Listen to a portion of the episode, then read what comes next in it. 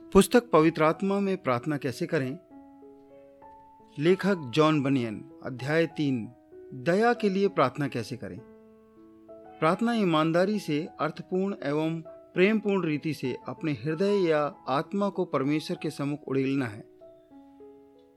मसीह के माध्यम से पवित्र आत्मा की सामर्थ्य और सहायता में होकर उन बातों के लिए जिनकी प्रतिज्ञा परमेश्वर ने की है या जो परमेश्वर के वचन के अनुसार है और कलीसिया की भलाई के लिए प्रार्थना, विश्वास सहित परमेश्वर की इच्छा की अधीनता में होकर की जाती है।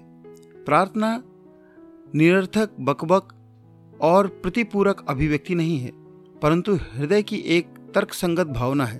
प्रार्थना का अर्थ है विभिन्न बातों में अर्थपूर्ण होना। कभी कभी हम पाप की दोष भावना के साथ कभी कभी दया की याचना के या प्राप्ति की भावना के साथ और कभी कभी इस भावना के साथ प्रार्थना करते हैं कि परमेश्वर हम पर दया करने में और हमें क्षमा करने के लिए तैयार है। क्योंकि हम पाप के जोखिम को समझते हैं, हम प्रार्थना में दया की आवश्यकता को अक्सर महसूस करते हैं, हमारी आत्मा अनुभव करती है। इस कारण प्रार्थना आहें भर भर कर वेदना के साथ हमारे हृदय को तोड़ते हुए निकलती है।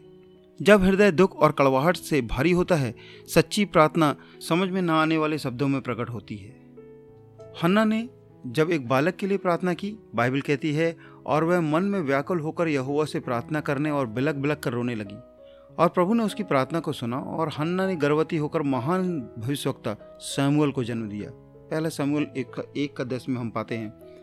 दाऊद ने उसकी कुछ प्रार्थनाओं का वर्णन करते हुए कहा कि मैं पुकारते पुकारते थक गया, मेरा गला सूख गया है, अपने परमेश्वर की बाट जोहते जोहते मेरी आँखें रह गई हैं। भजन संहिता उनहत्तर का तीन। दाऊद चिल्लाता है, रोता है, व्याकुल होता है, अपनी आँखें रह जाती हैं। मैं निर्बल और बहुत चूर हो गया हूँ। मैं अपने मन में घबराहट से कराहता हूँ। मेरा हृदय धड़कता है, मेरा बल घटता जाता है। मेरी आँखों की ज्योति मुझसे जाती रहती है। हिजिक्या एक पिंडिक के समान रोता है। मैं सुपाबेन या सारस के नाई चुई चुई करता हूँ। मैं पिंडक के नाई विलाप करता हूँ। मेरी आँखें ऊपर देखते देखते पथरा गई हैं। हे यह मुझ पर अंधेर हो रहा है। तू मेरा सहारा हो। यसाया अड़तीस का चौदह में लिखा है। अप्रेम प्रभु के सम्मुख विलाप करता है और प्रभु उसकी प्रार्थना को सुनते हैं। मैंने निश्चय अप्रेम को यह बातें कहकर विलाप करते सुना है। यर्मिया इकतीस का अठारह। नए नियम में हम यही बात को देखते हैं। पथरस फूट फूट कर रोया।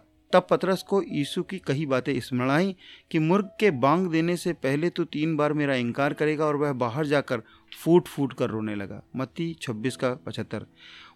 मसीह ने भी प्रार्थना करते हुए ज़ोर ज़ोर से आहें भरी और आंसुओं को बहाया। पृथ्वी पर बिताए दिनों में यीशु ने ऊँचे शब्द से पुकार पुकार कर और आँसू बहा बहा कर उससे जो उसको मृत्यु से बचा सकता था, प्रार्थनाएँ और विनती की और भक्ति के कारण उसकी सुनी गई। यीशु ने परमेश्वर के न्याय दंड पाप के दोष और निर्दोष की पीड़ाओं एवं विनाश को ध्यान में रखते हुए प्रार्थना की, विलाप किया। हम भजनों में अत्यधिक शांति पाते हैं क्योंकि वे प्रार्थना में हमारे आंतरिक ज्ञान को अभिव्यक्त करते हैं। मैं प्रेम रखता हूँ क्योंकि यहुआ ने मेरी गिड़गिड़ाने को सुना है। उसने जो मेरी ओर कान लगाया है, इसलिए मैं जीवन भर उसको पुकारा करूँगा। मृत्यु की रस्सियाँ मेरे चारों ओर थी। मैं अंधोलोक की सकेती में पड़ा था। मुझे संकट और शोक भोगना पड़ा। तब मैंने यहुआ से प्रार्थना की, हे यहुआ विनती सुनकर मेरे प्राण बचा ले। इस प्रकार से भजन संहिता 116 के एक से चार में हम पाते हैं। यहाँ उल्लेखनीय सभी वर्णनों में और पवित्र शास्त्र के लिए किए गए ऐसे सैकड़ों दूसरे वर्णनों में आप देख सकते हैं कि प्रार्थना में आंतरिक भावनाओं की अभिव्यक्ति है और अक्सर इसमें पाप के भयानक परिणामों का ज्ञान भी होता है। जब आपकी प्रार्थनाएँ ईमानदार और अर्थपूर्ण रूप से परमेश्वर के सम्मुख हृदय और आत्मा के उंडेले जाने के रूप में होती हैं, तब कभी कभी आपको परमेश्वर की दया प्राप्त करने का एक मधुर एहसास भी होता है। वह दया जो उत्साहवर्धक, राहत देने वाली, बल देने वाली, जीवनदायी और प्रकाशन देने वाली होती है। इस कारण दाऊद ने महान परमेश्वर को धन्य कहने और उसकी स्तुति करना और प्रशंसा करने के लिए अपनी आत्मा को उसके सम्मुख उड़ेला, क्योंकि परमेश्वर के प्रेम पूर्ण करुणा ऐसे गिरे हुए अधम पापियों पर होती है। हे मेरे मन यहुआ को धन्य कहे, और उसके किसी भी उपकार को न भूलना। वही तो तेरे सब अधर्म को क्षमा करता है, और तेरे सब रोगों को चंगा करता है। वही तो तेरे प्राण को नाश होने से बचा लेता है, और तेरे सिर पर करुणा और दया का मुकुट बांधता है।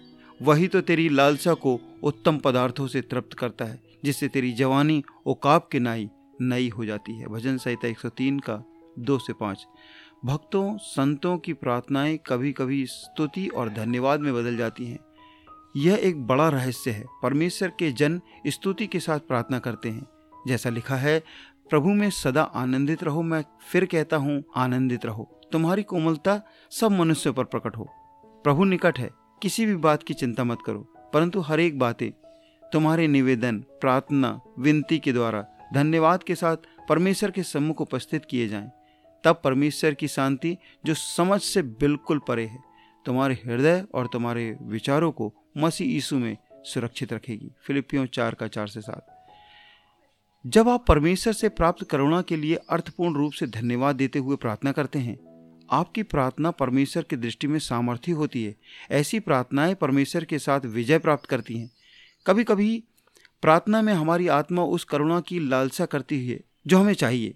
यह हमारी आत्मा को प्रज्वलित करता है, जैसे दाऊद ने प्रार्थना की। क्योंकि हे सेनाओं के यह हुआ हे इसराइल के परमेश्वर, तूने यह कहकर अपने दास पर प्रकट किया है कि मैं तेरा घर बनाए रखूँगा। इस कारण तेरे दास को तुझसे यह प्रार्थना करने का हिया हुआ है। और अब हे प्रभु यह हुआ तू ही परमेश्वर है और तेरे वचन सत्य हैं, और तूने अपने दास को यह भलाई करने का वचन दिया है। दूसरा सैमुअल उसका सात से सत्ताईस अट्ठाईस।